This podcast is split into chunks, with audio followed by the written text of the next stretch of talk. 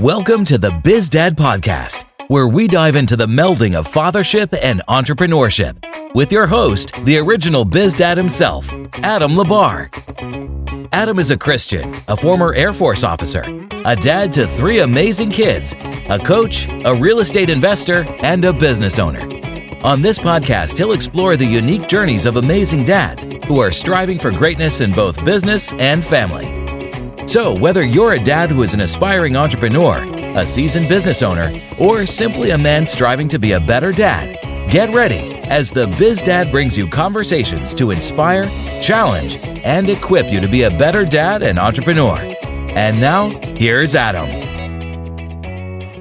What is going on, everybody? Welcome to the Biz Dad podcast. I am uh, truly excited about our guest today, John Ballenger. Um, I think he is going to provide some massive insight and excitement. If uh, for nobody else, the conversation with me, I'm excited about it just to just to be able to chat with him. Um, we've got a lot of things that we've uh, overlapped on in life in various different spots, so I look forward to kind of chatting and digging a little bit deeper. But uh, John, if you can, please introduce yourself, tell us about your family, and then uh, a little bit about your business. Yeah, Adam. Hey, first of all, thanks for having me on. I I am equally as excited just to talk to you. So if it's the two of us today, then then it's a it's a then win. it's a good one. Yep. Yeah, it's a good one. So, um, Adam, I'm 20 year retired Marine, uh, helicopter pilot by trade.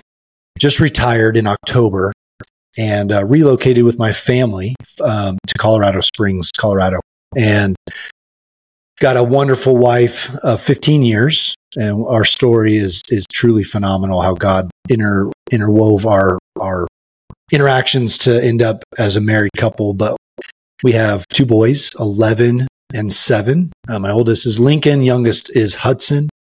We had a, a daughter in between um, but she is uh, she she passed away right after birth well three months after birth.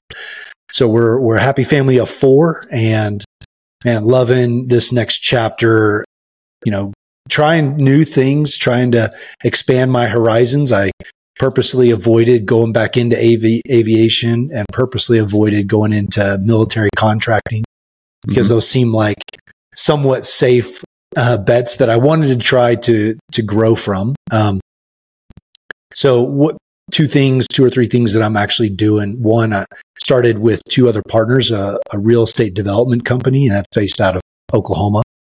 And we're focused on just taking properties and, and really adding value to those and, and, expanding the capacity and the capabilities of those properties. And um, also doing some coaching, some executive coaching, one on one coaching for individuals who are just seem to be stuck in a place that they, they need a little assistance getting out of a little bit of accountability. So I do that um, for individuals and for I come in and speak to corporations um, just on anything and everything that, that they may need help with.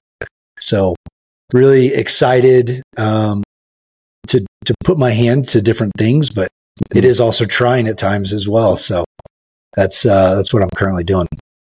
That's awesome. Yeah. I, uh, I had a similar thing when I, when I left, I was like, there's no, I've got zero desire to be the guy that uh, took off the uniform, put on the suit, and sat in the same seat. Like it just, I, I did not want to deal with, didn't want to do that. Didn't want to, um, I ran away from as uh, pretty much everything that I was doing. I said, "No, I'm not going anything near that." So, um, yeah. I, I, hear you on that one. But um, man, I uh, uh, typically I jump in and try to ask about your father, but I like I my daughter is five months old right now, and I it literally wow, it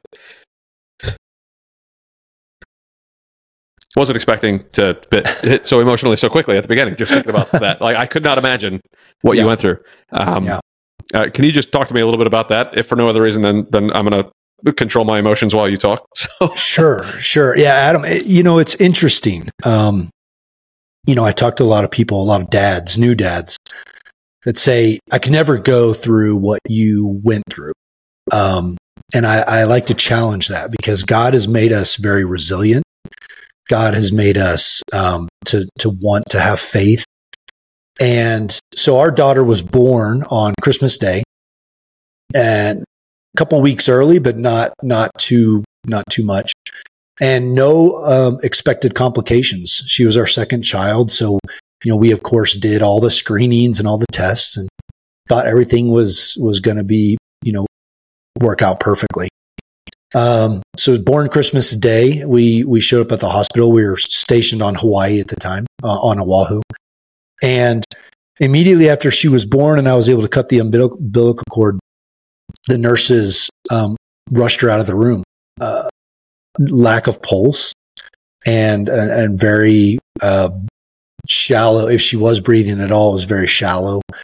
And they put her in an incubator and, and started working on her. Well, there's only one NICU, uh, neonatal intensive care unit on Oahu, and that's in Honolulu. So they had to rush her from the east side of the island where we were in Kailua over to to Kapiolani Hospital, and there she um, she was for 86 days.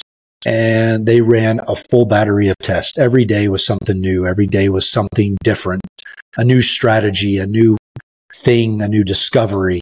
Some days were high, some days were low. Um, and it, it was interesting because we at no time knew really what was going on. Found out probably month two that there were only two cases in the world that were documented similar to hers. And in those two cases, both child died within four months. So that gave us, you know, something to work off of. And ironically, when we were told that, our faith only increased. Um, unfortunately, her lungs, heart, and kidney all started failing um, at different points in her stay at the hospital. And um, yeah, uh, 80, on the 86th day, we had to say goodbye. Um, and it was it was really interesting uh, because the whole time she was at the hospital, my wife and I's faith continued to grow. Continued to, man, we just got bold. I mean, I, I told doctors that I was going to walk out of the hospital with my daughter. Um, I told the Marines that I was working with, I was the maintenance officer uh, at the helicopter squadron at the time. I told, you know, 150 of them that I was going to walk my daughter back into the squadron one day and they were going to get to, meet her. Um, so just bold, bold words, bold actions. And um, when she passed away, um, it had some pretty devastating effects. Uh, my wife obviously took it the hardest and she really had to dig deep and figure out what she truly believed and and we were both were have been believers we've both been raised in the church our whole lives and um, it was really hard and she had a really hard time going back to faith and going back into church and being in those circles but i just told her you know one two things one i said we lost our daughter I'm not going to lose you. Mm-hmm. And the second thing was, you know, that if we have to go back to the basics and we have to start all over, let's just focus on one thing. I love you. God loves us and we're together. So let's, let's start with, you know, just working on that. And, you know, it's been eight years now and I will say that she has made a drastic, drastic uh, return back to her former self. And she's, still on fire and, and still uh, believes in healing and faith. And, you know, it didn't happen to us, um, but that's okay. And that's, that gives us a story to tell to, mm-hmm. to do this, right? To sit in front of each other and talk about how the struggle is real and how faith doesn't always pan out into the perfect scenario, but we still believe and we still keep going on. And so, um, yeah, so we, we took a you know a pause and just kind of tried to reconstruct our family and our faith and who we were and uh, then we were blessed with a third child hudson who came uh, a year and a half after after brooklyn so now like i said we're family of four and we're incredibly happy and, and incredibly excited to see our daughter uh, in heaven one day yeah so wow that is uh, yeah, that's. I mean, I, it, like, of course hits me. I think a little stronger since I have a, a little five month old little girl hanging out yeah. over there. You know, and it just I could not imagine. Um, and it, it's one of those things that that uh, through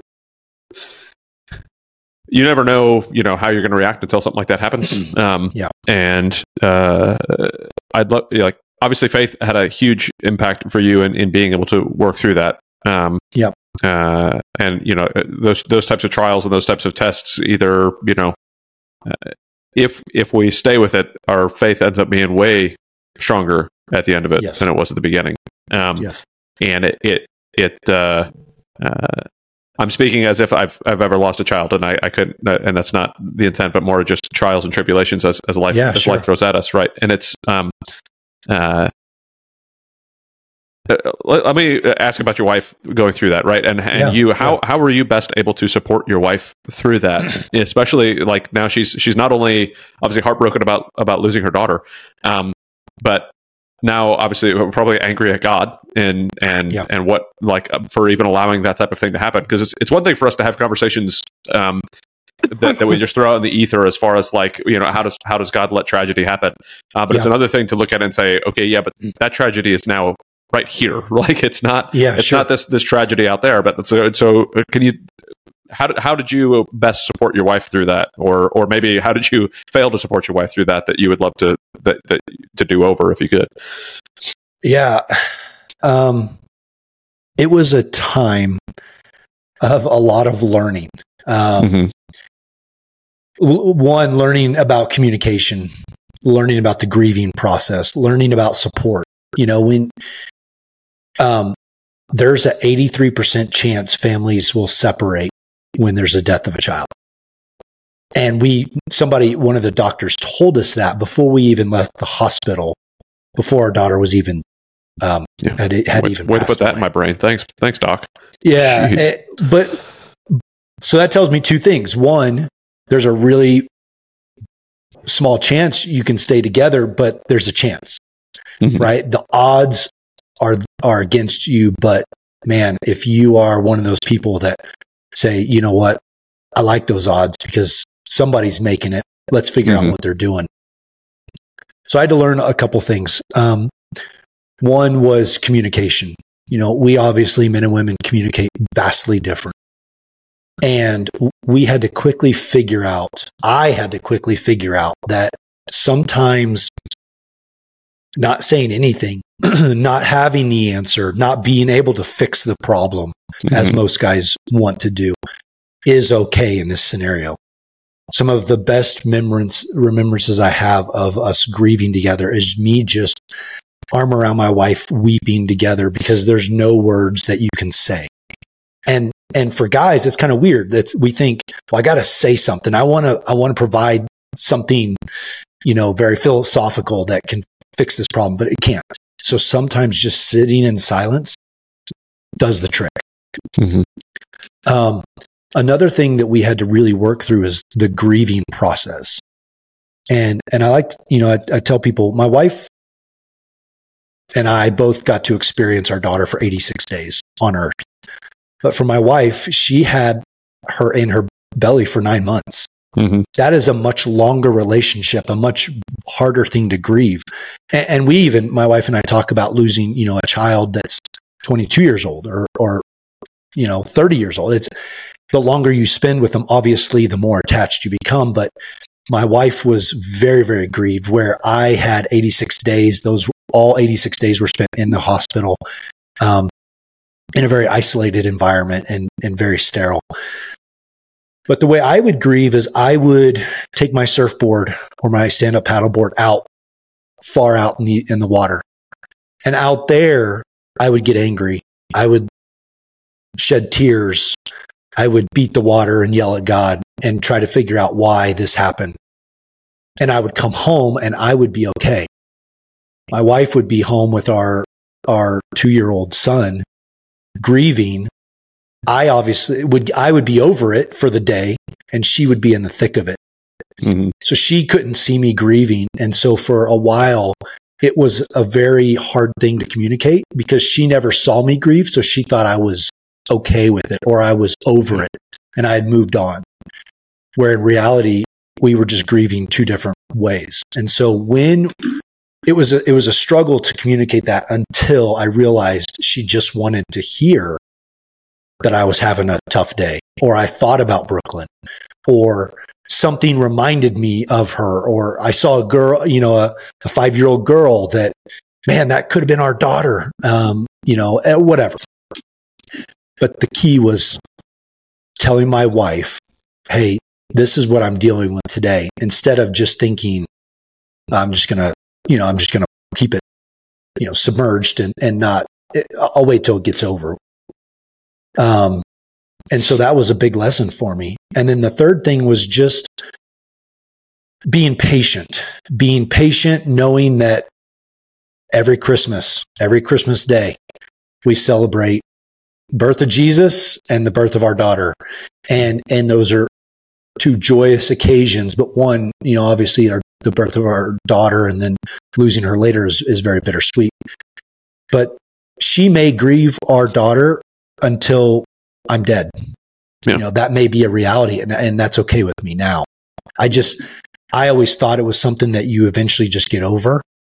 In reality, you never truly lose that memory. You never truly lose that experience, no matter how old your, your child or, or that person you lose may be.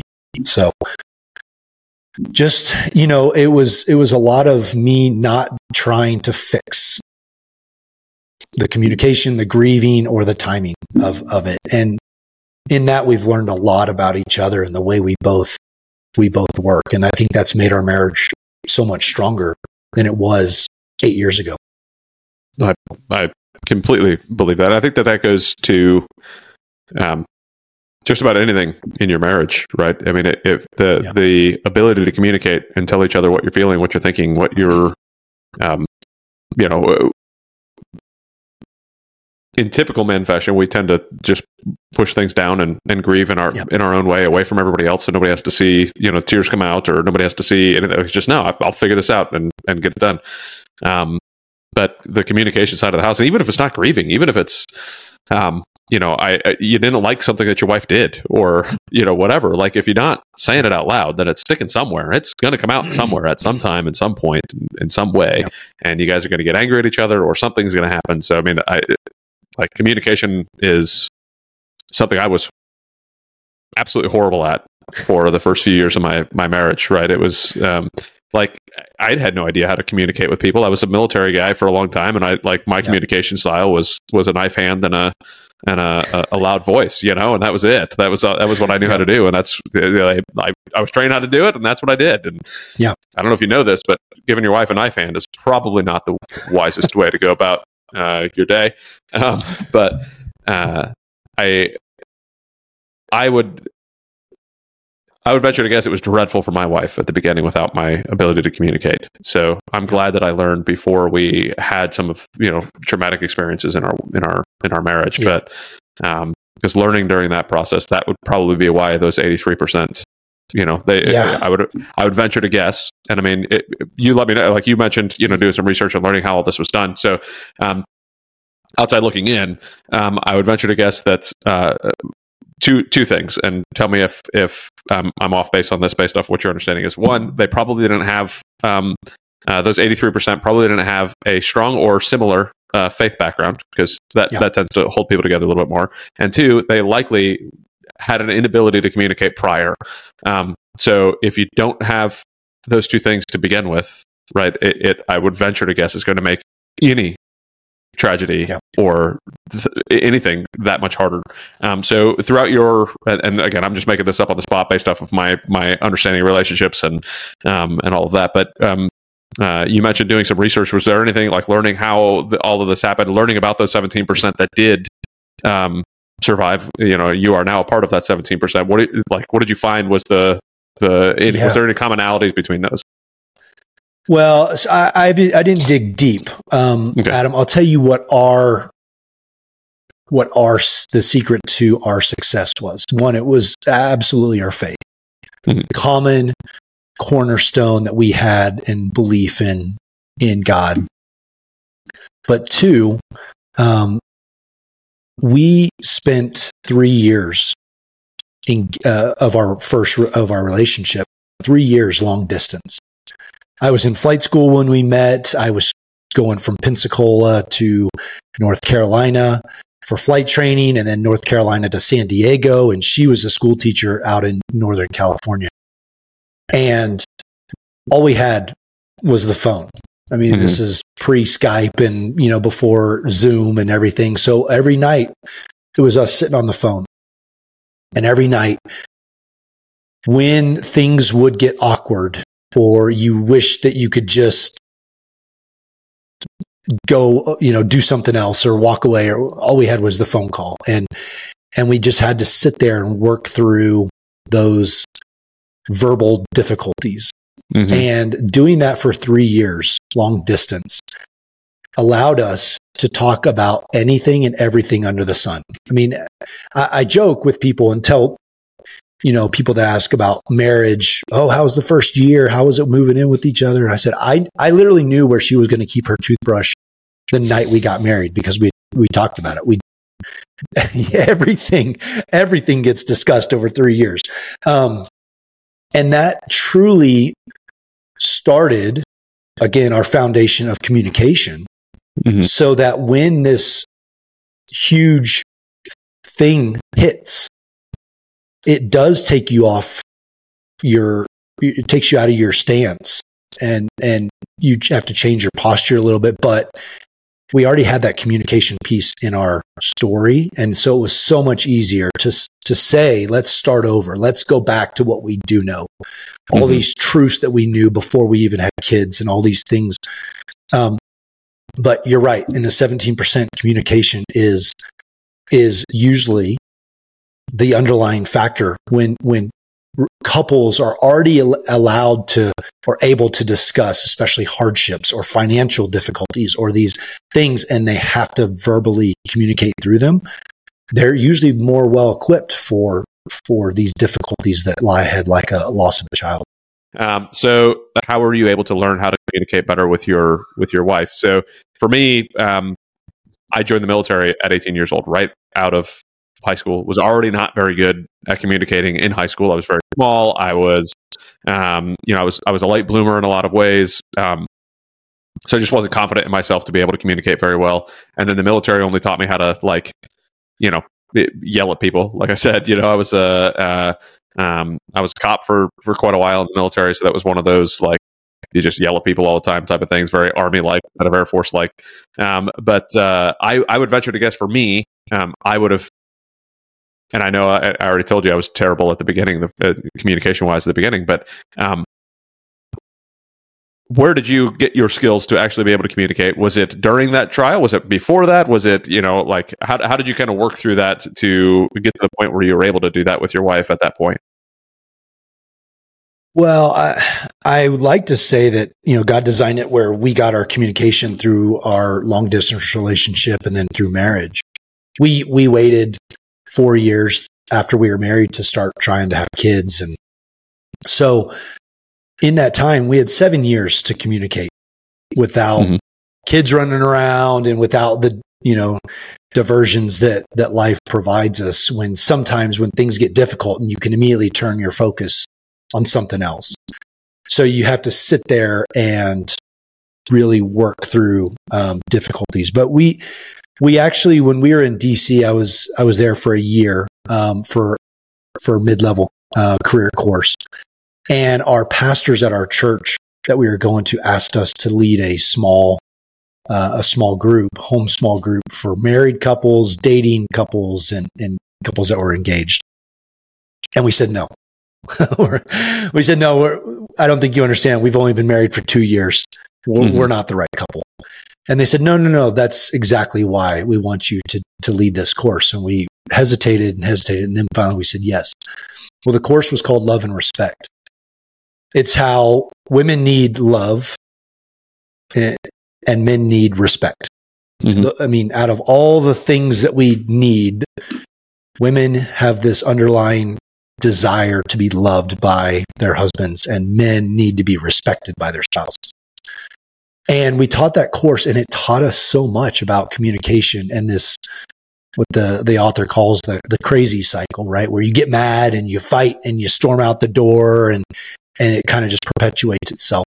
Where if you're able to stop that cycle and say, okay, what I said was this, but it came out different, or I didn't intend for it to be that way. And let me show you how I truly love you to my wife and she could say, this is how I respect you. And this is, you know, let's kind of hit, hit reset. I mean, that, that was a game changer for us. Um, love and respect. And we we had no idea what would lay down the road for us and Mhm. how communication would be so vital to our relationship. And and but but looking back, I would say that was something that helped us um, come prepared. That's uh, yeah, that's awesome. I so I I've just recently started a small group for my church, and it's with couples and couples with kids and all stuff. So I'm definitely going to have to look that one up to see if I should uh, start to look at that one for the next the next go around. But um, yeah, for I, very similarly, my wife and I, um, uh, while the wedding planning was happening, my wife was deployed to Iraq. I was going to college, and I'm the one doing all the wedding planning. We're doing lots of phone calls, all the stuff. And it's uh, just just today we were having a conversation about how there was one point where I'm trying to have a conversation with my wife. Um, I could not hear anything she was saying. She's in Iraq, and I'm like, I I cannot understand anything you're saying. And then there was a guy in the background that was trying to make a joke um, about uh, about um, I don't even remember what the joke was about, but it was something about something to do with my wife, um, my, my fiance at that time, Yeah. and I heard him clear as day, and I couldn't understand anything she was saying. I was like, I was so angry that I was like, "What in the world is going? Like, you got to be kidding me!" And she was like, "How did you even hear that?" And then, of course, that was the wrong response for me to want to hear. Well, it doesn't Yeah. matter how I heard it; I heard it, you know. And now I'm like, so now like the uh, the ability for us to finally work through a lot of those issues helped much later on in, in, in our marriage, right? But again, we we did the same thing. We waited four years before we really started trying to have kids, and then we we had our first kiddo after being married for four years, and um, uh, it I I I I mean, sitting down with just the two of you, um, and I think I mean really, I mean, we've been married for 13 years, so you've got us by two years, but um, I I I don't remember there being a ton of you know 13 years ago there probably wasn't much there wasn't a ton of the social media stuff we may have had a myspace right uh, we probably Yeah. had I, I don't i mean i i would venture to guess i had facebook by that by that point but i mean I don't, I don't even know, right? So there wasn't a lot that stopped us. We didn't have smartphones. We didn't have any of that stuff. Yeah. So you sat down, you watched a movie together. You sat down, you had conversations. You actually sat at the Yeah. dinner table and you ate together Yeah. without without the TV on, with all the stuff. And um, like today is is so much more difficult to just sit there and have a conversation with your spouse. It is. Like It is. I don't understand. I just like I, I, I tell people I, I don't know how people have daughters in school right now, like that are teenage daughters in school right now. Like it would. I'm glad that my daughter's only five months old. I could not have a teenage daughter in school right now. I would go absolutely Yeah. crazy. It's. I mean, it's hard enough to have a, teenage son, let alone teenage daughters going through what they're going through right now with with everything. But Yeah. man, oh man, like what kind of um, what kind of things do you still do now that that help you with your communication that you guys uh, do you or or or not do or or things that you're trying to to make sure that you're you're keeping those knowledge, skills, Um, and abilities sharp. That's a great question. You know, we we do commonly go back to um that love and respect book and and we do find ourselves and it's kind of I, don't want to say tongue in cheek but because we do actually use it but we will find ourselves going back and saying my wife's name is Ryan.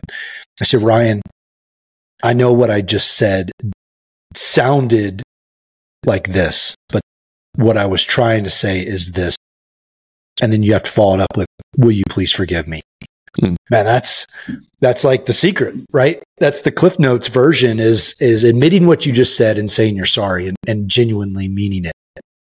But we we do we do f- go back to that. And and we do joke about you know um, difficulties uh, because we we have to be we have to remember where we came from and and the things that challenged us because there's going to be new challenges.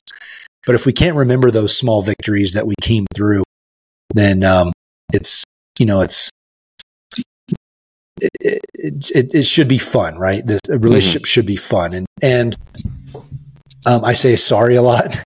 Um, I say I'm an idiot a lot, and um, we we try to keep it pretty casual. Um, a- another thing that I I did tell my wife very early on is I said, "Hey, um, I said the beds the beds for two things, uh, and and talking's not one of them. so let's let's get our discussions out before uh, we go to bed, um, because I want to go to bed. I want to I want to hold you tight. I want to be in peace Mhm. go to bed, you know, not angry. And we found ourselves early on in our marriage, as soon as we would lay down, she would want to talk. And I would be out like that. And it drove Mhm. her crazy. How can you fall asleep? I was right in the middle of a subject, or, you know, right in the middle of something, telling me, telling them something. That's just the way I was, I'm wired. And so I said, Hey, let's, instead of going through this cycle, doing this over and Mhm. over, let's just, I'll tell you, Hey, I'm 30 minutes from going to bed. And she knows that like, that's okay. That's a, that's a good window for us to talk about something if we need to. And that saved a lot of um, heartache as well. But you know, when you're talking about Iraq and your wife being there, I, I, all, I too was helping my wife plan a wedding. I was in Iraq and she was Mhm. um, in California. But I don't know if you remember way back in the day when we would call with those those phone cards. You know, they'd give Uh-huh. us like the the USO phone cards, and you type in the twenty digit number, and then you type in the phone number, and you have to wait. And then Mhm. there was like this eight second delay, right? It's the most awkward thing, you know, when you're trying to talk about what napkins to pick for your wedding. Of course. And you're like, do you like the green ones or the purple ones? And then there's just a long silence, long silence. And you're like, do you like the, gr-? and then all of a sudden she responds back and it's like, you, you, that, that actually taught me a lot because, right. Why did God give us two ears and one mouth? So we hear Mhm. more, speak less. I would have to say what I want to say, sit there in silence and wait mm-hmm. and wait for that response. And then she would respond and, and then ask a question. And that taught us actually a lot about patience and just letting somebody finish what they want to say before you jump in and have to Yeah. either correct or administer guidance or something like that. So, uh, huge lessons that I didn't uh, really anticipate getting out of deployments and things like that. Yeah, no kidding. Yeah, I, uh, I, I think I've, I'm not. I don't think I'm thankful that I was not married or in a relationship during any of my deployments because I'm sure that would have been a a, uh, a struggle session through those phone calls and all the stuff. And I was like, oh golly, I, I remember one time, uh, completely tangent, but we were sitting in. So I was at a small fob in Baghdad, and uh, you know, sitting there on the internet typing things out to whoever you're chatting with or whatever you're researching or whatever, you, whatever. Um, and there was this guy next to me, clearly talking to what, who I would assume was his was his girlfriend or his wife, but he had like this graphic novel, and he was like typing word, like typing whatever he would read off there because he couldn't think of anything himself. He's like just typing all of these things to his wife and sending them out, and I was like, "What in the world?" So then he just sit there and wait, and then he'd get a response back, bling, and he's like, "All right, let me type something else out from this book." And I was like, "Oh man, I, that's ridiculous," but you know. Um, yeah, it was it was comical nonetheless, but um, Yeah. but probably easier than dealing with the phone cards and all of the stuff because at least it was just you know instant message. But Yeah. uh, sorry, tangent. Um, but uh, all right, so now I'm going to um, uh, change things up a little bit again and Sure. um, and Sure. go back to uh, uh, back to the, one of the questions I, I really do like to ask. Now, one of the reasons I like to ask this question about people's fathers is um, I learned a lot about my dad much later in life. Um, there's a guy I listened to, uh, Patrick Bet David. Um, Yeah. uh, he got it from somebody else, and I and, and I'm going to butcher it, but it's basically like you go through three phases with your dad, where you you uh, you idolize him, you vil- uh, vilify him, um, and then you um, ah, what's the other one? It's it's not respect, but then you learn to respect your father, right? Like you, you like you idolize him as a as a much younger kid, and then you get a little bit older, and you're like, oh, my dad is terrible. I like I can't believe it. Like you know, he doesn't know anything, and then finally you learn to understand who who he actually is. Um, and it wasn't until you know I was probably in my early 30s before I really understood who my dad was um, and where he came from. Um, so I like to ask a little bit w- with that context. Um, ask a little bit of uh, about who your dad was and what it was like growing up in your in your family. Um, and wonder if if you had any experiences like that where you started to learn a little bit more about who he was that changed your perspective on him. Yeah. Um, you know, my dad, my dad's done a lot for me. Um, he, when he got married, um, they quickly had my, my mother and he quickly had me. Um, and my mother went through postpartum and had some difficulties with the new lifestyle of having a child. My dad was the manager of the Tulsa airport, and my mother was uh, a stewardess on American Airlines. So, you know, you think about the lifestyle back in the seven, late, you know, mid 70s, late 70s, very glamorous. Flying was still kind of in its golden era and, and, you know, that time where it was a, you know, high lifestyle and a lot of thrills. And so they're often doing a lot of fun and seemingly exciting things. Well, my mother didn't adopt, uh, adapt to having a son very well. And so a couple years later, they got divorced, and my dad won 100% full custody of me um, in the late, early 80s. If you, if that tells you anything, she was yeah. abusive and um, negligent and neglectful. Um, and so he had full custody of me for a couple years, and then he got remarried. Um, but in that process, obviously, I was too young then to know what I know now. But I, I realized um, he had resilience, resilience to take on a, a son as a single father in the early 80s and, and try to raise me. You know, and he did the best he could. And, and it was an awesome job, actually. And I, I spent, you know, for an early part of my uh, elementary years, I spent a lot of time over at friends' houses, spending the mm-hmm. night with friends three nights a week, four nights a week. And I always thought that was the normal thing until I got to, you know, got until my dad got remarried and that stopped. Um, but he he leaned on his community. He leaned on the families around us to help raise me, mm-hmm. and, and so I truly respect some of those men that that took on that opportunity as well and raised me kind of like their own to help my dad. Um, but he got remarried and has been remarried ever since. And I have a, a stepbrother and a stepsister. But early on, when, when my father got married, he let me know, Hey, this is your mother. This is who's going to help raise you.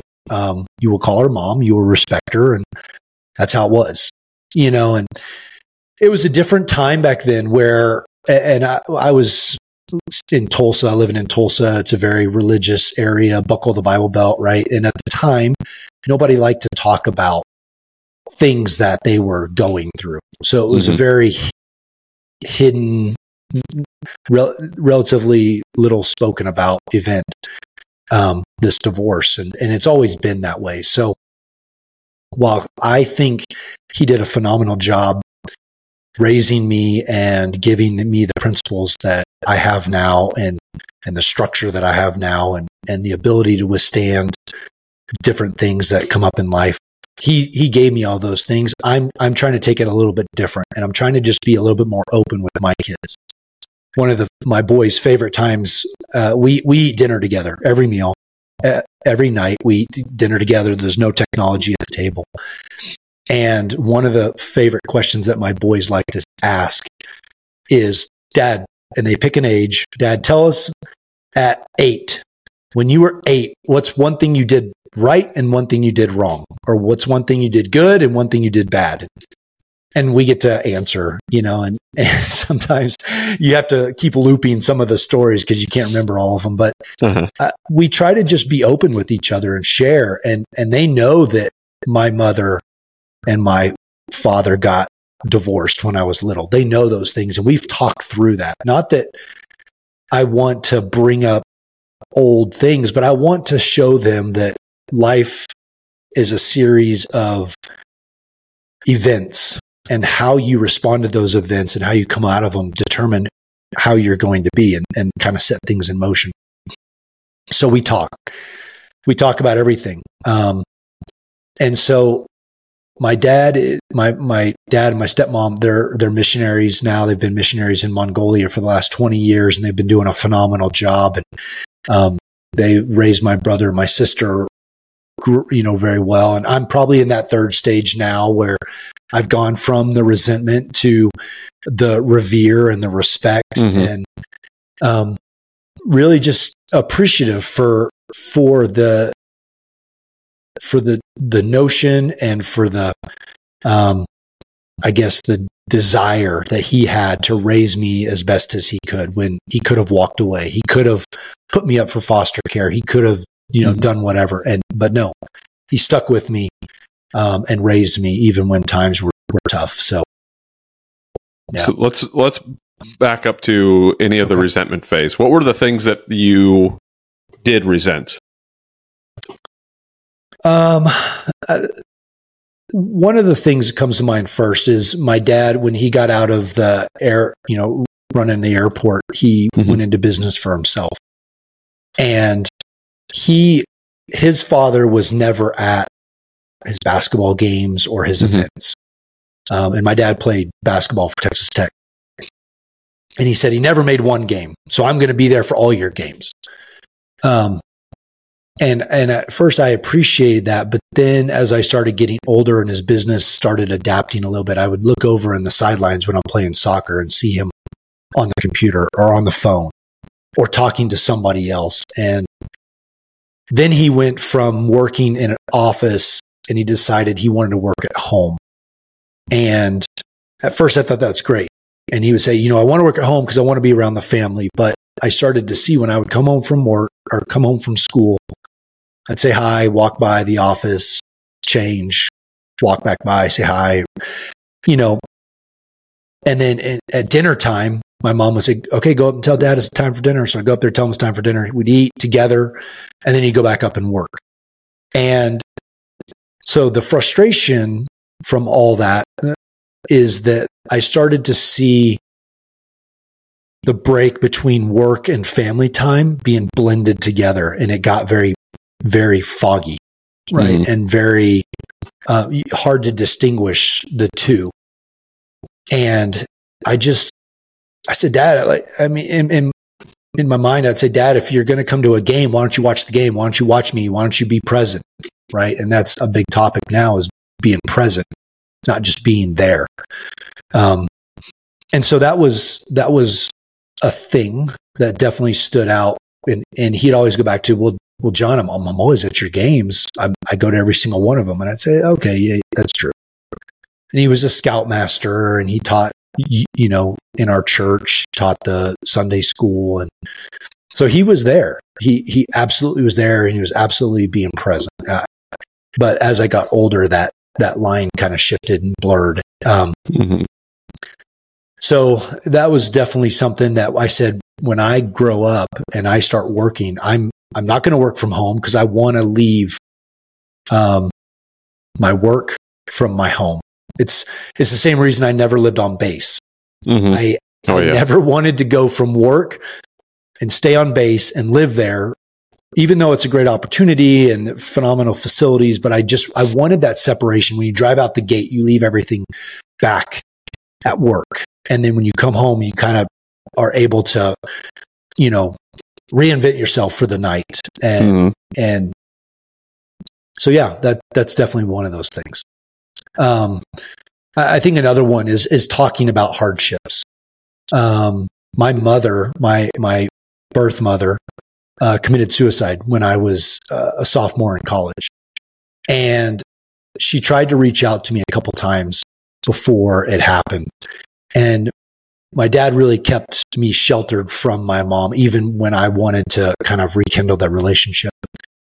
And so I missed some opportunities where I think she was truly reaching out for help and truly Mhm. reaching out to figure out who who her son was, right? And how how did he turn out? And and he kind of kept me um, sheltered from that. In his mind, it was he was keeping me sheltered from potential heartache, but I wanted to experience that. I wanted to see what my past, you know, the other half of my past, and I didn't get to do that, and and so I, I missed out on that opportunity, and and um, so I, I did harbor for a while a little bit of resentment for not being able to discover the other side of my of my life, um, but um, I also wholeheartedly believe in Romans eight twenty eight, which says. Um, for those that believe all things happen for good. And I truly believe that everything in our life happens, whether we think it's good or not, it turns around and it ends up being for our benefit. Um, and so I can look at each one of those things that I just described and say, I think they're all for good.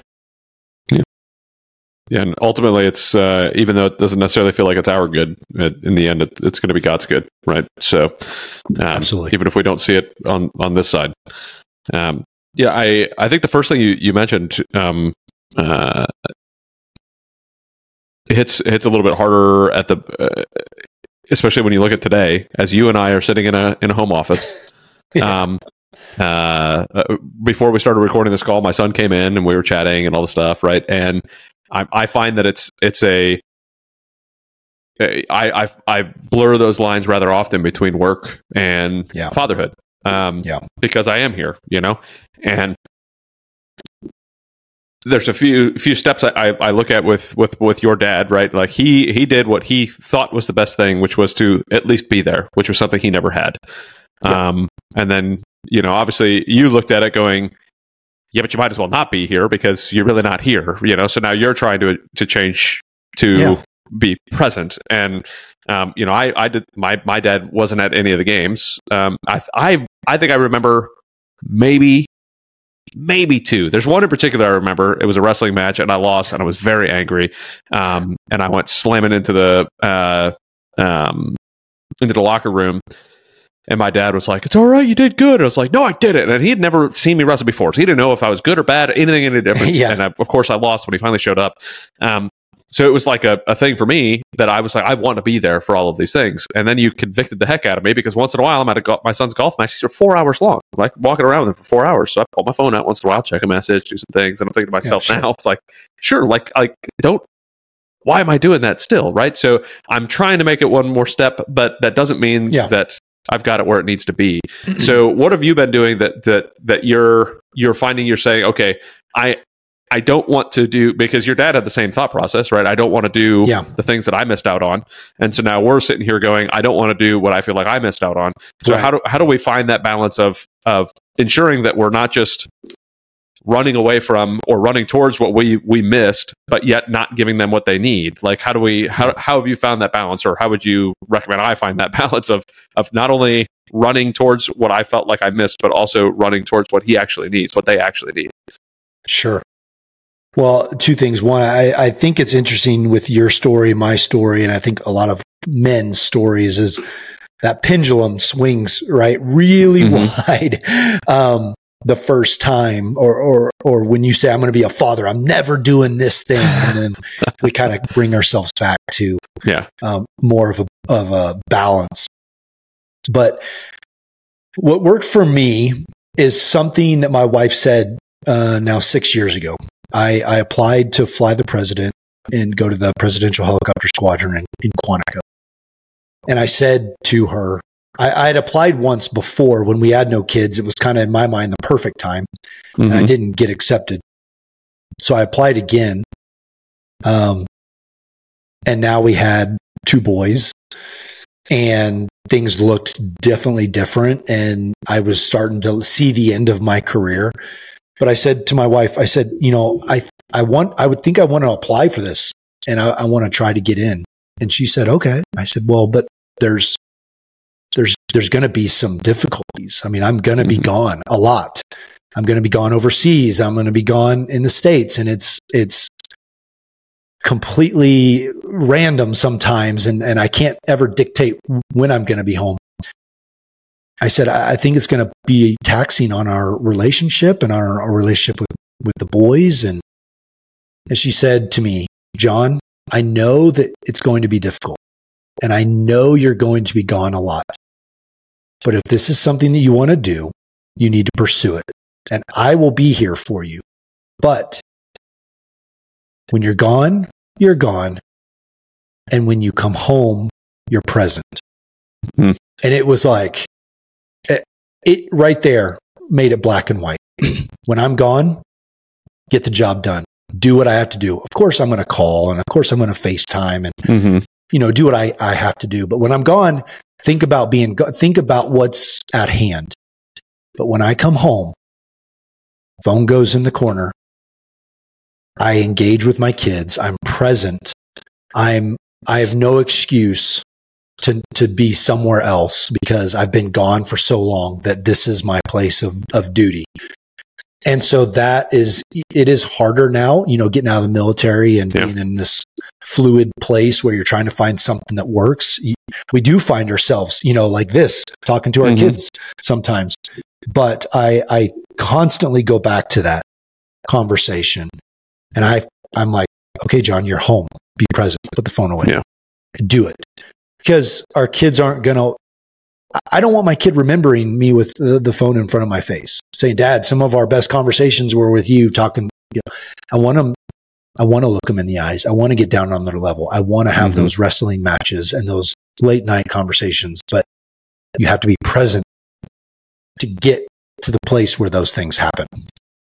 Yeah, that's that's awesome. Yeah, I, as you were saying that, I, th- I, thought to myself, like, middle of the week. Uh, this is one blessing about uh, homeschool is it doesn't matter where we sleep, what we do. We we pitch the tent in the backyard, slept in the slept in the backyard. We've been wanting to do this, and I failed miserably as a father in that moment. Like I went in there and I thought to myself, all right, well, I've still got this this appointment tomorrow, that thing to do tomorrow, this thing to do tomorrow. Okay, I'm getting to bed.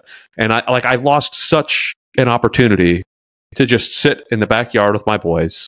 Yeah. Have those conversations, enjoy that time, do that, like getting on their level. Uh, like, this is something they've been wanting to do forever. It just kept raining and raining yeah. and raining.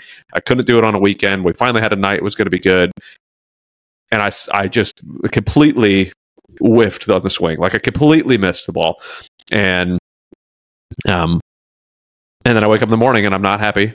I've got like I didn't sleep well. I've got work to do. I've got all this stuff, and then I missed the ball again in the morning. And I was like, like, I, like, I, no matter how much I talk to other people and I try to fix these things, like I still am missing missing some yeah. of this stuff. So I mean, it's it's constant work. Um, so yeah. oh sure. What have you well like? Uh, l- let me say though, I would be a hypocrite if I didn't say this and three, four months ago, we had a, a, real estate deal that we were working on very heavily, spending a lot of time on.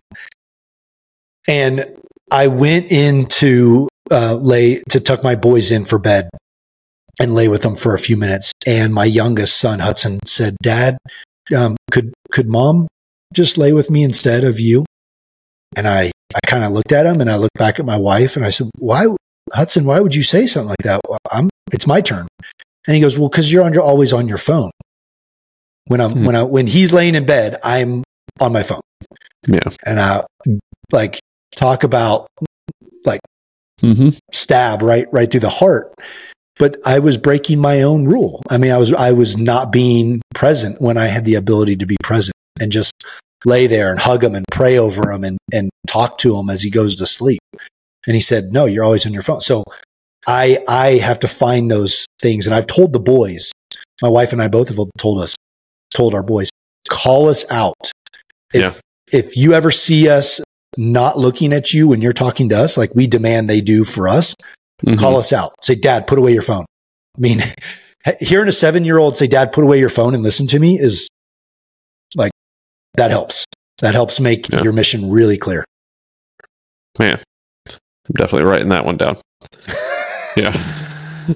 Uh, I can't wait for my four year old to do that to me. Like, I mean, it, yeah. it's funny because the four year old almost do it without without being told they have to, right? Because they'll just grab the phone and pull it out of your hand and try to talk to you. Yeah. Because they're they're just like, no, it's just a barrier. Like, and literally for a four year old, it's a physical barrier. Like, they literally can't see through the phone that's right in front of my face. So it's it's very easy for them to just go, hey, get that out of the way, Dad. Um, but you know, I, I, and it's it's funny because as you as you say that, what you're telling me is you're not perfect. Okay, well that's that's good exactly. to hear. You know, and exactly. I, I, try to tell it to my son all the time. I was like, okay, I, I think it was yesterday. I was like, all right, bud, because he is a lot like his mother and I, where we want to be perfect with everything. Like everything, like everything's got its place. Um, yeah. I I need to like if you're if you're giving me a mission, if you're giving me a task, I need to do it. I need to do it well. Um, so if he's missing something, I was like, hey, bud, are are are you Jesus? Because he's the only perfect one I know of that has ever walked this land. And I don't think you're it. You know, it's the same thing I tell yeah. my wife. I said, I don't think you're Jesus with a skirt. So we, you know, we might not, might want to figure this out, you know, as I throw my pen on the ground. But, um, uh, but no, it, it's, it's, for me, it's always I tell the boys one percent better every day. So that's something I need to always yes. remind myself of as well. Like if I can get one percent better every day, I'm going to be a much better, much better father, a much better husband, um, a much better Christian. like it it's it, it's a never ending process of of growth. Um, Absolutely. But uh, so I want to uh, go back again to uh, to your dad, right? So how did he go from uh, from managing a airport to being a missionary in Mongolia? That Yeah, it's that, that problem is a tough one to figure out. Yeah. It's it it does baffle me a little bit too. But they um he he once he left the airport he he had a stint of probably 15 years where he was an entrepreneur. He started a Mhm. natural gas company and sold it, and then started another natural gas company and was involved in a lot of entrepreneurial things. Right, he was probably in his second act trying to figure out okay if the airport is no longer a thing who else am i what else can i do and so really exploring that and you know after a series of doing some of those entrepreneurial roles he and my my mother um, took a trip to mongolia and it was a two week trip missionary trip. They had done a missionary they, they had done a couple other trips before to africa and you know other places philippines. Um, and they went on this trip and they came back and said, uh, I think we need to go back. And so they kind of tabled the idea for a few months and then they decided we're going to go back for two years um, and live there for two years. And that was ironically just the, it was about the same time that I told them I was joining the Marine Corps. and they felt like that came out of left field. Um, so I tell people I hit them up with something that was crazy off off the radar, and then they Mm-hmm. had to one up me. But they went out for two years, and I remember them calling me and saying, you know, we've been here for two years. It's time for us to come home, but we don't feel like we're supposed to. We feel like we need to renew our, our contract and go back for another two years. My mom was a, a, a veterinarian, so she was with a veterinarian organization out there. My dad was helping grow businesses. Um, and they said, we feel like we need to go back. And they've been doing that now uh, 10 times in a row, and they've been out there for 20 years. So Wow. um, it's, it's very different. And it's, it's really hard to understand too. When, when I went to, you know, left college and went to the Marine Corps, and they left and went to Mongolia, it's weird going back home for the first time when no one's Mhm. home. You know, going back to your hometown and be like, well, I guess I'm going to hang out with my friends now. Um, that's a really weird feeling, but um, they, uh, I know they wouldn't do it again, do it any different again. Yeah, I- Um, I mean, I suppose for them, it was perfect timing though, too, because you were leaving for Yeah. the Marines. Like it didn't Yeah. really, you know. and they they're- they they're took my free. brother and sister over there, and my brother was um, he was a sophomore Mhm. in high school, and my, Oh, wow. my sister was a couple years behind him. So very formative years in their time, their life as Yeah. well. Um, but they went with them, and then when they graduated from high school, they both came back over to the states and you know started going to college. So, um, yeah, it's just it's just different, right? It's not right or wrong. It's just different. Mhm. Um, but they they've loved it. That's that's awesome. Um, so you uh, you obviously retired from the Marine Corps. Um, uh, well, before we hit the retirement part, I got to ask you, like the, the the travel, running around with the president. So when did you start Yeah. um, on Marine One, and when did you stop flying Marine One?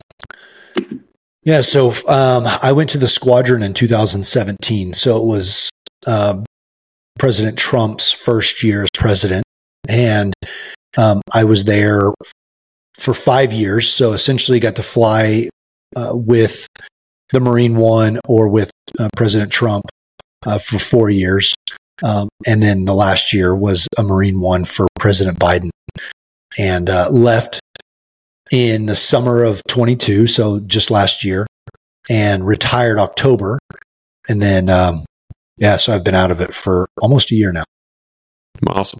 So um, obviously, with all that travel and everything, you know, your your wife was obviously super supportive in you know um, you know that she'd be there with for you. Um, how did the I know that it wasn't perfect because we just we just established that neither one of us are perfect, so at least we can get get over that part. But um, how were you able to to kind of pull that aside? Because I mean, those are kind of demanding positions in, in a lot of different Yeah. ways, right? In some ways, it's just quick phone calls, like you you've got to be here right now. Um, so how were you able to kind of balance that when you were home? Um, and I usually say like balance is a complete misnomer when you're talking about trying to balance Oh, quote yeah. unquote work from from family. Um, Yeah. especially when you're in a job like that. So, um, what were some of the things that you did that you kind of to make sure that you were as present as possible with the kids, even though like you can't fully put that phone away because you know you're you're on Yeah. standby pretty much all the time. I would guess. Yeah, the first three years were were easier, right, to have that delineation because the first three years you're training, you're getting used to the aircraft, you're getting used mm-hmm. to the mm-hmm. mission, and your demand isn't as big. But as you become senior in the squadron, you you find yourself either as a Marine One and uh, a, a, key billet holder, uh, which is what my fourth year I found myself doing. But the first three years, very easy to kind of know when you're going on a trip or going overseas or or and it's it's while it's not regular, it's it's kind of scripted. So you know, three days out, you're leaving, you know, for a trip. And I just tried to abide by my wife's rule, mm-hmm. you know, and her guidance of, hey, be present when you're here. That fourth year is where those lines started getting real foggy and gray. And I took over as the operations officer for the squadron. And I was a Marine One pilot. So I was one of the six or seven guys that was dedicated to flying the president. And I was responsible for getting the getting the schedule out on a daily basis and getting our mission kind of codified to give to the to the commanding officer. And I'll tell you, the demand was legit. And I felt like I was very successful at work. I was doing this high profile job as a Marine One pilot, and I was a staple in the squadron. I felt like a failure at home mm. because I had two phones and they both sat right next to me all the time. And I was all constantly at dinner, pulling it out of my pocket, looking real quick, walking out of the room, looking at my phone real quick, always typing an email, typing a text, type. And I would tell my wife, like, you know, it'd go three weeks and I didn't put the phone down. Election season, like it was crazy. Mm. I was yeah. always on my phone and I had to tell her, like, babe, I am so sorry. I feel like I'm failing at home. And she had grace and she had mm. patience. And she said, you know what? I, I understand the demand is a little different. I understand you can't have that delineation like you want to, but she had grace and she gave me that room. Um, and, and that was really the difference maker for me was, was having somebody that understood, had a demand, had a, had a desire for me to, to really separate the two, but also said, you know what, I know that's not possible right now. So just do things the best as you can. Hmm. So society right now is, is telling us a lot of crazy things um, about yeah, any any number of things. But what I've pulled out multiple times throughout this conversation and throughout my marriage, um, and I've I've heard it through a few different ways. It's like the number one choice you make in your life is who you marry right that uh, like it makes like once you're an adult like that choice right there can make or break yeah. where you go in your life um, and yeah. it sounds like uh, it just as with me it sounds like you you did a, a great job finding a woman who is supportive who takes care of uh, takes care of you is the wrong way of saying it but like it, in in that sense takes care of you right yeah. and make sure that that you you feel supported and loved um uh, how how would you say, you know, without without repeating what we've talked about with the communication side of the house, um, telling folks who are looking at getting married, or you know, how how would you say like the, this is how important it is to find the right spouse, and how would you advise folks going about finding that spouse?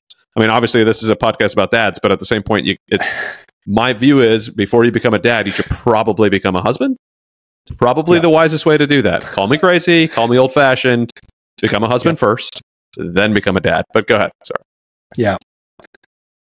Man, uh, I, I definitely don't know um, the secret. Um, I was blessed to have a lot of things work into my marriage, and uh, probably too long to get into right now. But I realized the that God's hand was on my life and the life of my future spouse.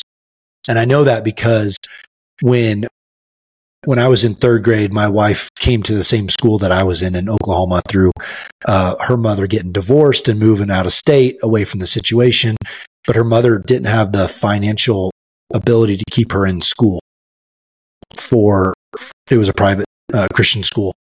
Didn't have the finances to, to keep her into school. Well, that year, the school board was running a pilot program to sponsor a family to allow them to um, go to school for free. The board was tied, tied and torn between, they had two spots, giving those two spots to two different families with two different kids or one family with two kids. Well, Hmm. my wife has a sister and they were both about to get yanked out of school because of tuition. The senior board member was the tie breaking vote that determined if my now wife got that scholarship or got that sponsorship. And the senior member voted, I think it should be this family with two girls, two small girls. Wow.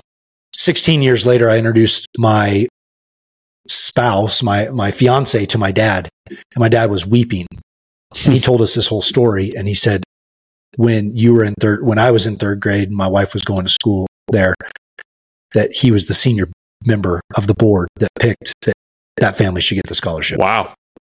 So you you take something like that, a story like that, and you say, "Holy cow, God is in that. I can never Mhm. let that thing go." Yeah. There's so much value there. I mean, it, but that story aside, my brother asked me one time, "Hey, I, how did you find your wife? Like, she's amazing. I want to find a girl just like you." And I asked him, "Where are you looking?" Hmm.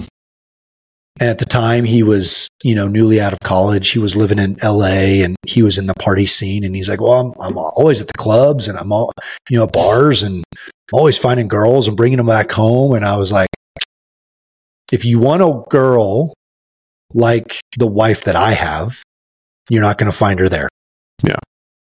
So, first of all, it's it's important to figure out where you're gonna where you're gonna look, right? Where is that pool of people that you're going to choose from? If it's at a if it's at a church, like it was for me, don't look in the club. Yeah. If it's at the club, don't look in the church, hmm right? It second, iron sharpens iron. People grow stronger and better together when when there's that ability to to grind things out and but also be very similar. Yeah. If if you are for me, it, I dated a girl that was Catholic and I was Christian, and my faith is very important to me. But I told my mom, "Oh, I think you know, I think we'll work it out." She's like, It's "Ah, close I don't enough." Think so Yeah. yeah, it's close. It's close. It's Yeah. close enough. Um, my my mom was spot on. It, it wouldn't have worked out. Yeah. And go after what you want. And and somebody once told me write down all the things Yes. that you want in a spouse, and trust God that He'll provide. And and there's big debates over there. Is there one person or is there a hmm collection of people. Like, I don't want to get into that argument, but I'm going to say that I wrote down those things on my list and, and every one of them were met. Every one of them. And it wasn't a super long, you know, 72 item list. It was, you know, 10 or 12 items, but 100%. And, and so that opportunity came when I got so frustrated with what I was trying to find and who I was trying to Mm. figure out was the right one. And I said, I'm done. I'd gotten cheated on. I was in flight school. I said, I'm done. God, I, I don't want to do this anymore. You're going to have to provide somebody. Yeah. And two weeks later, I met my now wife of 15 years. Um, so a lot of rambling in there, in there, uh, but I want to. I think the biggest one is where are you looking, and what do you want? Because if you start to give up on those things that you truly want, that you think will truly make you happy, then that's changing the course of potentially your future. hmm That's what I, like part of that. I felt like you were telling my story, um, which is which is comical, right? Because that's the same thing. Like I I was looking in the church for a while, and by looking, I I uh, that's a uh, probably a little bit more active of a Yeah. word than I I should be using, right? Um, I was uh, scoping out the church for girls, right, uh, and hoping that I would find one, and then finally I was like, ah, whatever, and I I found found one that was not in the church, which was a horrendous idea. Like, and and that's where I I did the same thing and was like, I just like I'm done. I can't I can't. I don't know where I'm going to find my wife, but this this this can't be the way to do it. But going through that Yeah. checklist, that's something that I would like. We do this for our businesses, right? Like what what are what are the things we need for our businesses to make them run? What are the things Yeah, we need sure. to make sure that our, our things are going? And then, but we don't look at it in our personal life. We don't look at it in our with our kids. We don't look at it with you know whatever. But I mean, um, we we implemented EOS in, in one of our companies um, with in, in ADPI, and it was like a um, it- when you look at your core values, right? There were certain things they said that this is pay to play. Like you can't even be a part of the company unless you do these things, and then these are our core Yeah. values, right? This is where we're going to hire and fire. Um, uh, so if it, there's got to be a list that you look at for your spouse, there's got to be a list that you look at, and and I'm guilty of not doing this extremely well as with, the family, but these are the things that we have to do as a family. These are the things I have to look for in my spouse. Um, and uh, I remember that one day I was telling my mom, which I almost never told my mom about any of my girlfriends. I was always, you know, embarrassed to talk about that sort of thing. Like I never felt like that door was open. right? It, it was it was like I never felt like, and this is another thing that I, I talked to my wife about. Like I never felt like the door was open to talk about it because everything Okay. was so taboo, right? Um, so uh, uh, so it, you know, I just never did. And then finally, I was like, I think I'm going to marry this one. And my mom, what does she tell me? Oh, well, you better pray that if you know that uh, that it's she's the right one, that she lasted. if not, that she's gone. And I was Yeah. like, really, this this is the conversation you want to have with me? I finally tell you, and you tell me to marry, or you tell me to pray that she leaves, like, you know? I think But, your uh, mom was my mom. Oh, see, yeah, we, like we like it was ridiculous. So, so I did. Yeah. I followed my mom's instructions and I prayed. And the next morning, I was like, "Yep, I'm totally going to marry her." Like I just knew, like it was it was going to happen. And sure enough, I did. You know, but uh, um, I cannot express enough how important what you said was. Is like make that list, understand who it is that you're you're marrying. Right? If you're, it, it's no wonder that divorce is so high when you look at where we're finding Absolutely. our spouses and, and what society is telling us is okay. I mean, there's recently there was I don't remember who she was. I honestly I think she was a porn star that was like putting out this thing. Oh my, you know, like if you're not happy with who you're married to, it's not like marriage is like this big thing. Just get rid of them. Like Yeah. if they're not, and it's like well. It's it's a big thing if you let it be a big thing because it is a big thing. But if you tell yourself it's nothing and it's like that old pair of shoes that the second there's a hole in it, you can just throw it in the garbage, then that's what you'll do. You'll Yeah. that's what you'll look at your marriage as. Like but no, it's it's a sacred thing that you should be focused on that you are going to have hard times in.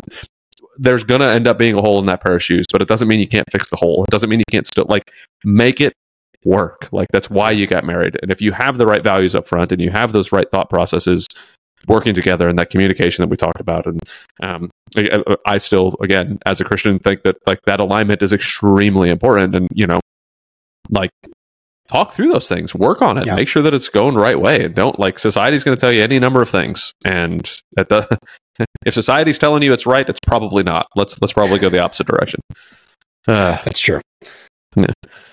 But uh, so business wise i want to uh, Yeah. pivot over there a tiny bit um, I like to kind of chat a little bit about the uh, the family side of business and the business side of family, and where where uh, where you might be involving, especially now that you have a little bit more opportunity to be right there with the kids, where you didn't before. Like, do you have do you already have plans in place, or are you already doing anything to involve the kids in in your various different business ventures, whether it's real estate or talking to them about the coaching that you do or anything like that? Yeah.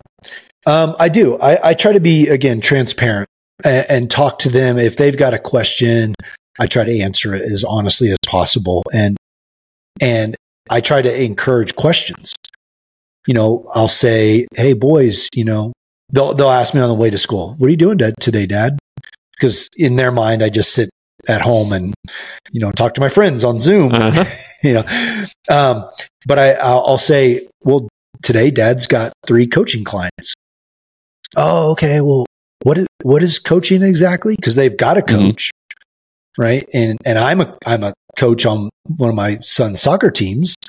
Um, but they don't the the coaching idea doesn't Yeah. always sit well with them or sit right with them so i explain well so and so is is making these big business decisions and i'm trying to help them out with kind of a mindset. I- and and walking them through what i actually do as an executive coach or success coach or life coach or whatever the, the Mhm. term is and how i try to champion those people that i'm in front of.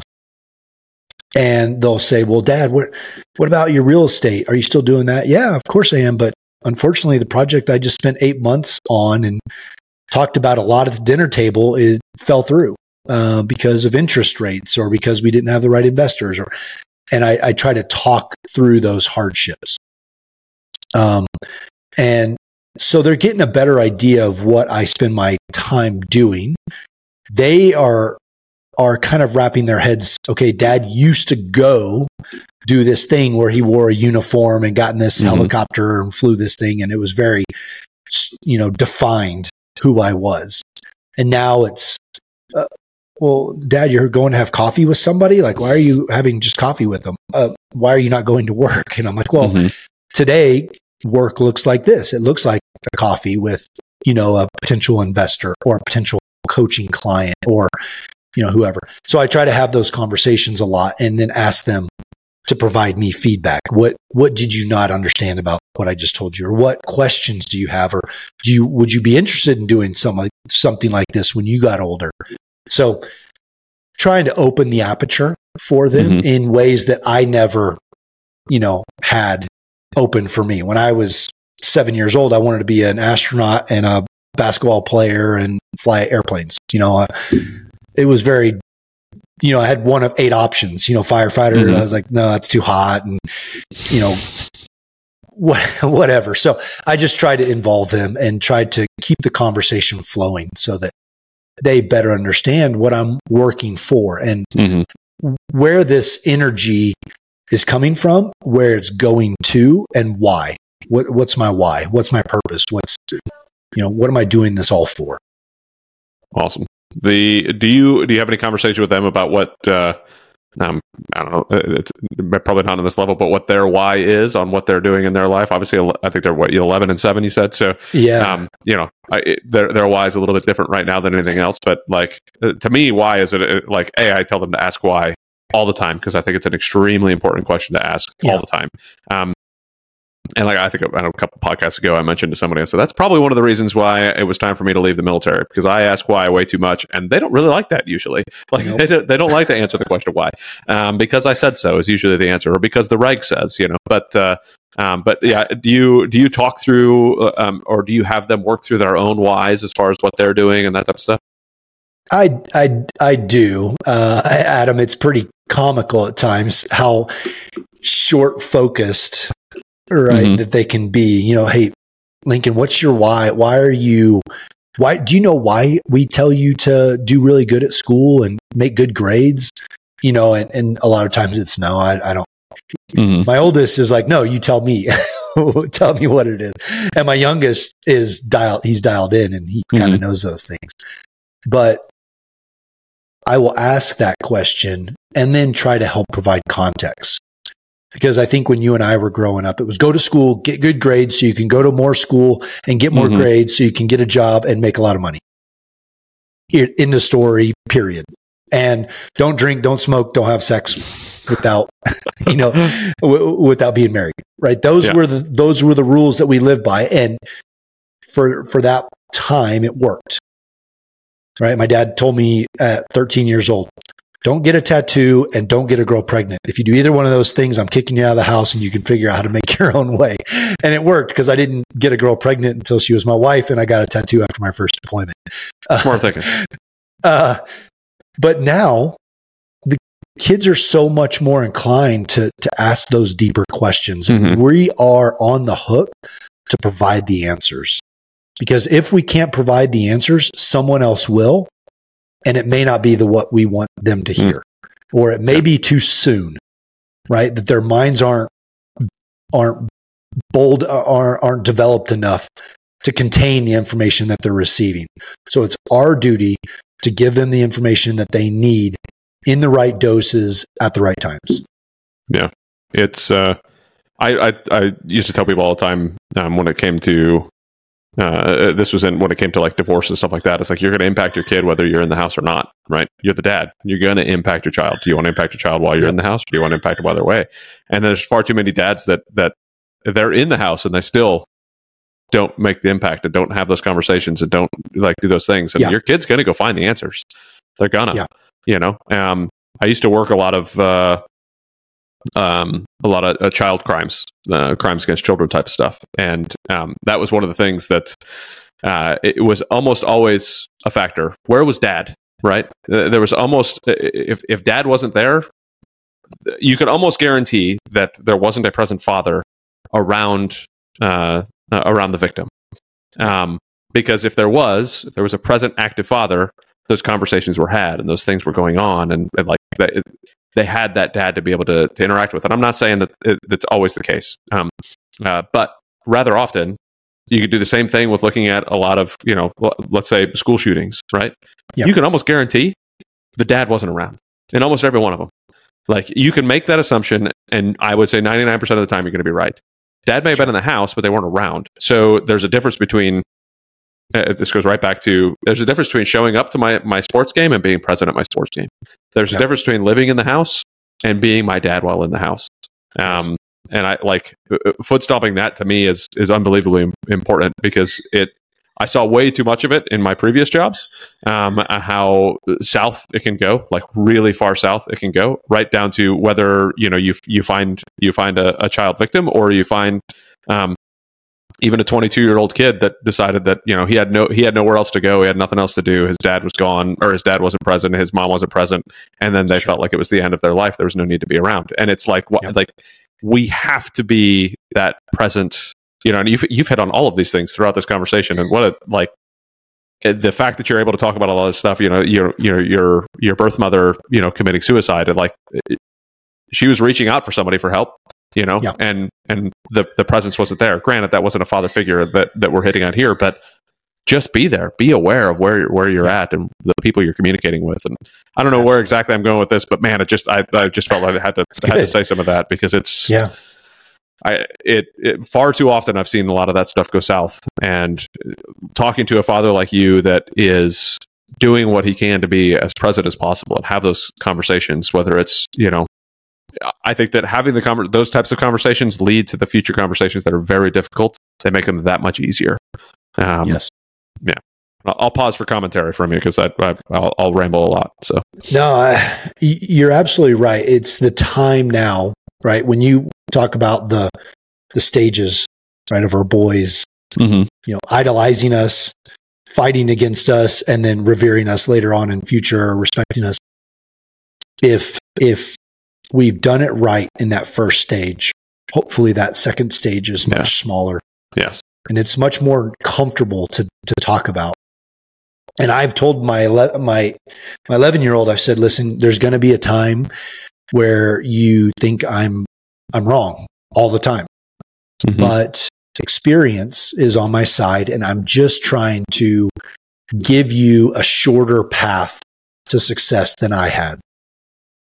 And having those conversations, I think, does that eh, to where hopefully they get to that other sti- that other stage much faster. And I've got friends that are still angry with their dads, but I've got a Mhm. lot of friends that are.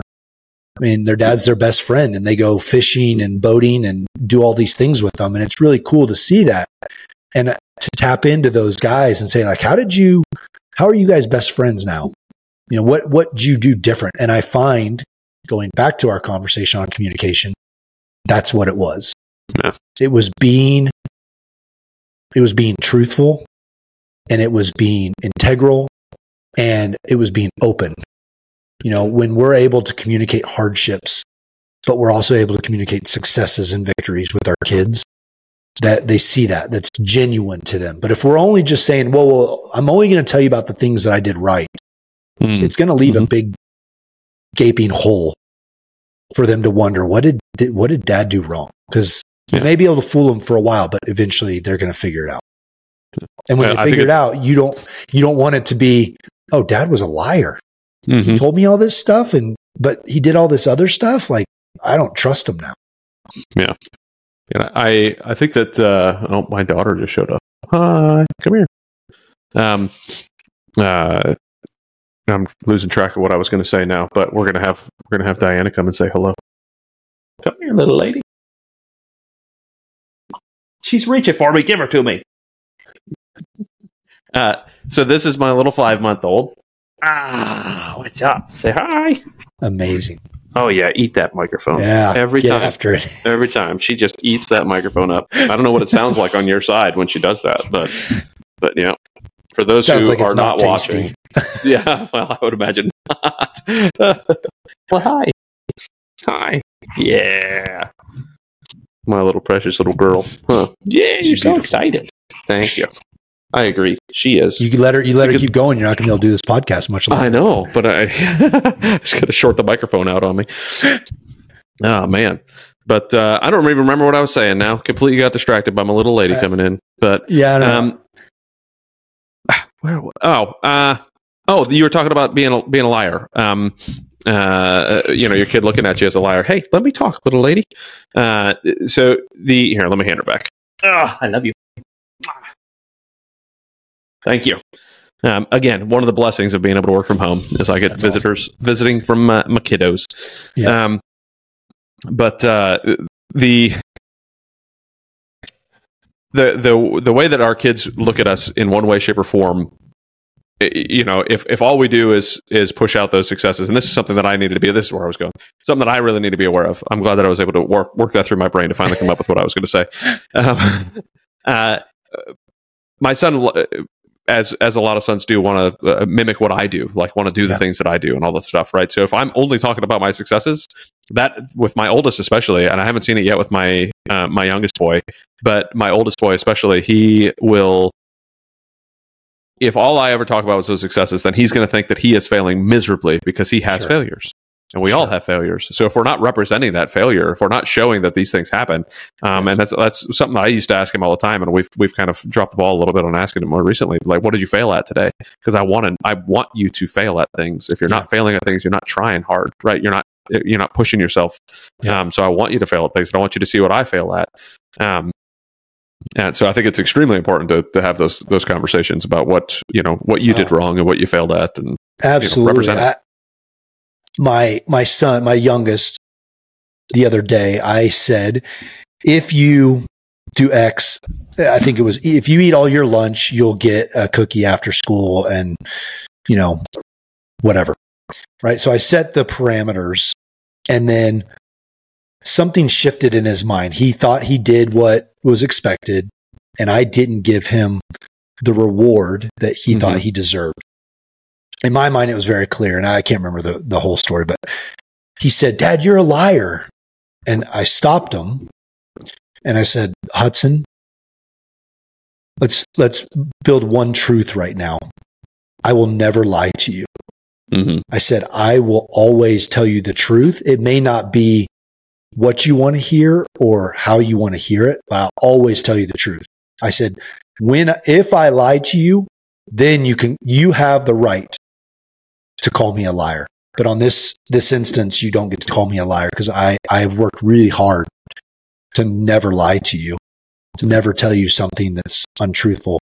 So when that occur, uh, if that ever occurs, you can call me out, but this isn't it. And and it really shaped how he spoke to me afterwards. And he actually came up in his seven year old heart and said, "Dad, I'm sorry, I called you a liar.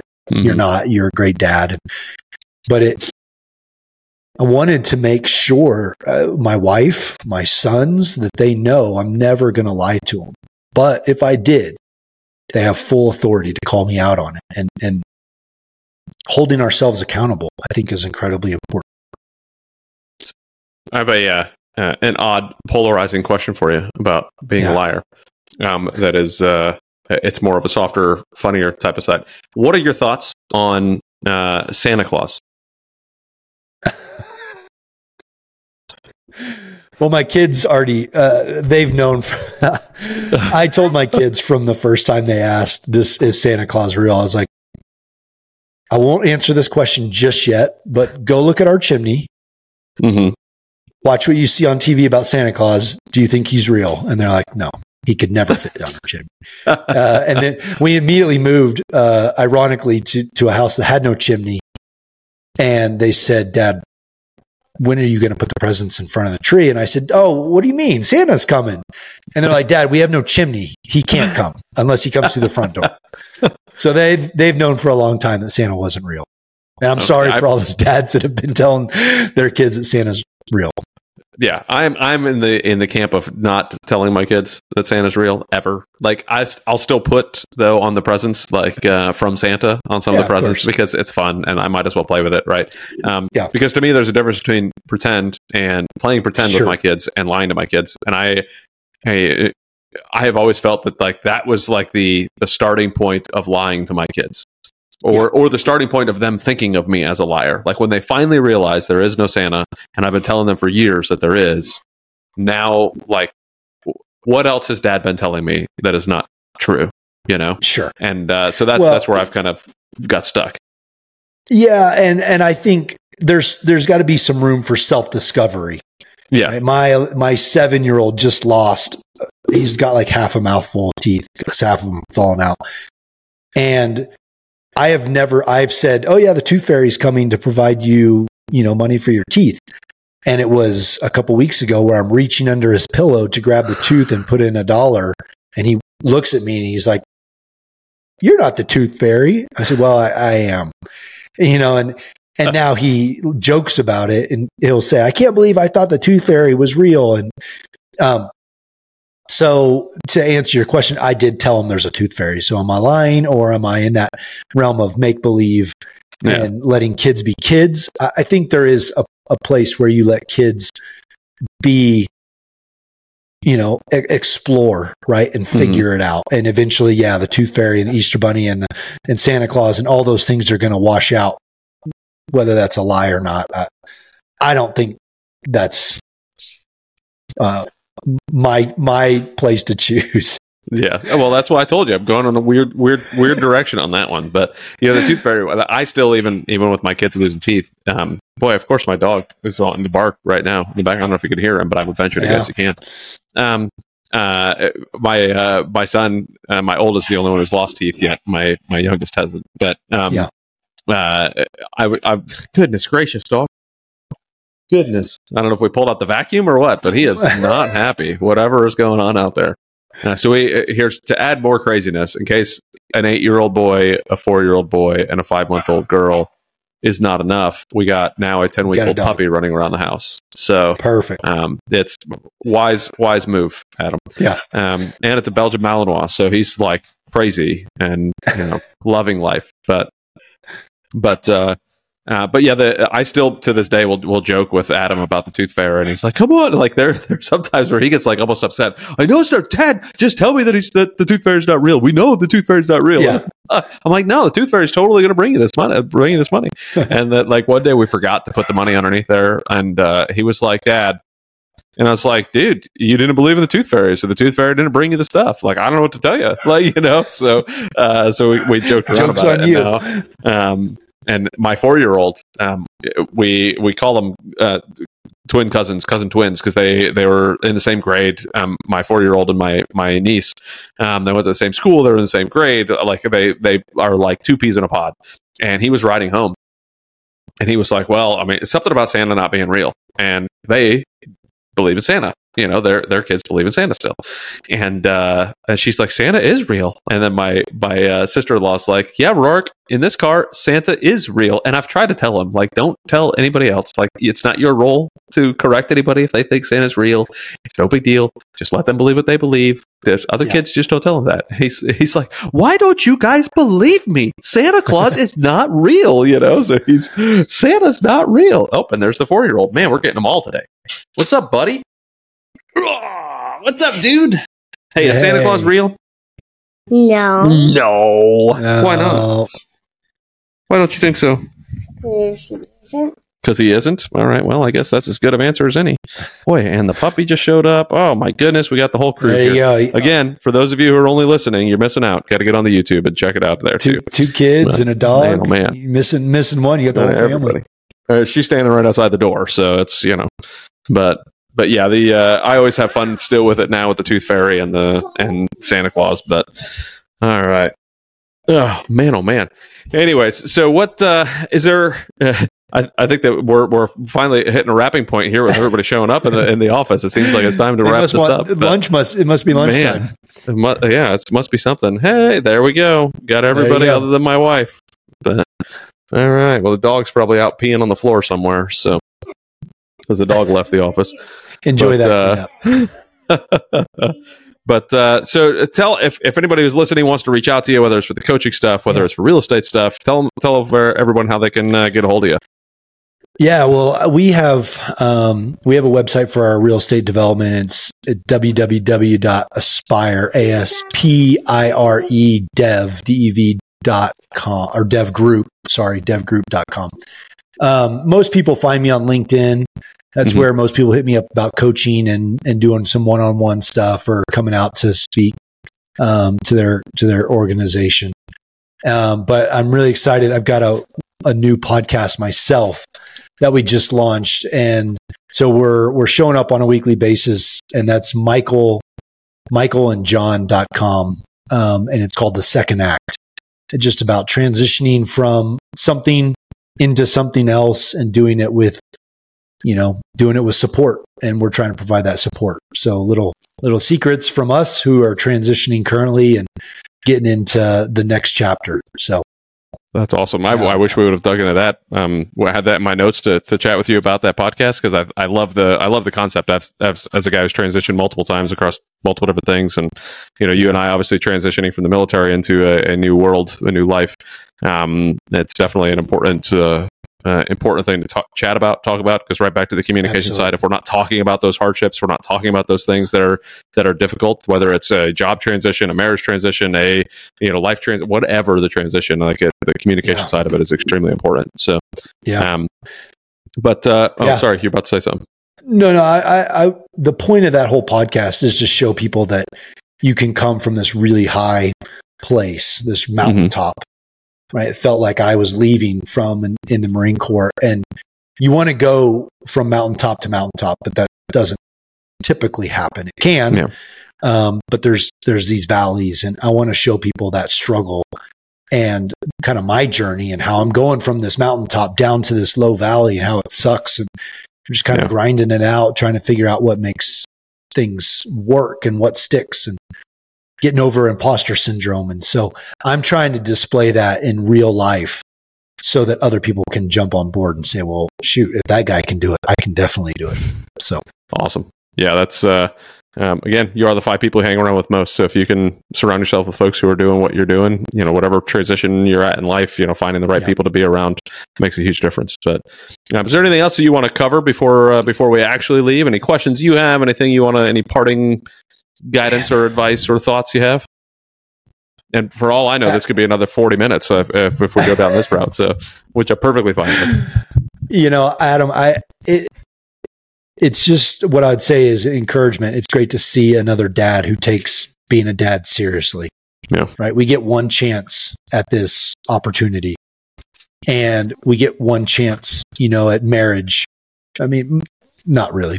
People get lots of chances if they want them, but if you go into it with the right mindset, you only need one chance. Um, and uh, I think we as dads just have to really take our time seriously and, and, and realize the importance of our role, importance of the daily decisions that we make in front of our kids, in front of our wife, for our families, you know, and and how we act outside the house determines how we act inside, you know, garbage in, garbage out. And so I just wanted to say how much I appreciated you for what you're doing in real time in front of everybody with your kids and and the podcast and and living that out with excellence. So great job. Well, I don't know about how much excellence, but I appreciate I appreciate it nonetheless. So it's uh, um, it it if I am doing my job right, they're going to be like I said, better men than me. So you know, hopefully I hopefully I'm doing it right, and the only way I'll find out is when they're off doing their thing. So hope time will tell. But thank you Yes. so very much, John, for jumping on. You were uh, a pleasure to chat with, as I knew you would be. Um, uh, I'm sure we could go on for another three, four hours. Maybe bring you back on again and have more conversations about this. Um, Done. But uh, uh, and hopefully we can meet up in person at some point for uh, hopefully you know our paths that. get to cross in some way, shape, or form. But um, thank you so much for everything you're doing as a dad. Thank you for uh, thank you for your service, doing what you did for uh, for the country. Um, it was a, uh pleasure chatting with you and getting to know you, and hopefully uh, hopefully one of my two listeners will reach out to you. So, but uh, thanks again, John. And thank you everybody All for right. listening. Uh, please reach out to John if you uh, if you're looking for looking for a coach or um, um, some real estate investment stuff. So thank you everybody, and we'll see you on the next one. See ya. Thank you so much for listening to the Biz Dad Podcast. We hope you found some value in your time here with us, and we look forward to bringing you the next episode. If you've enjoyed today's show, please subscribe and share so you and your friends won't miss our upcoming episodes. Connect with us on Facebook, Instagram, LinkedIn, Twitter, and Rumble, where we continue these discussions and share more valuable content. Be the dad you know you need to be and run your business in a way you're proud to share with your kids. Keep crushing it.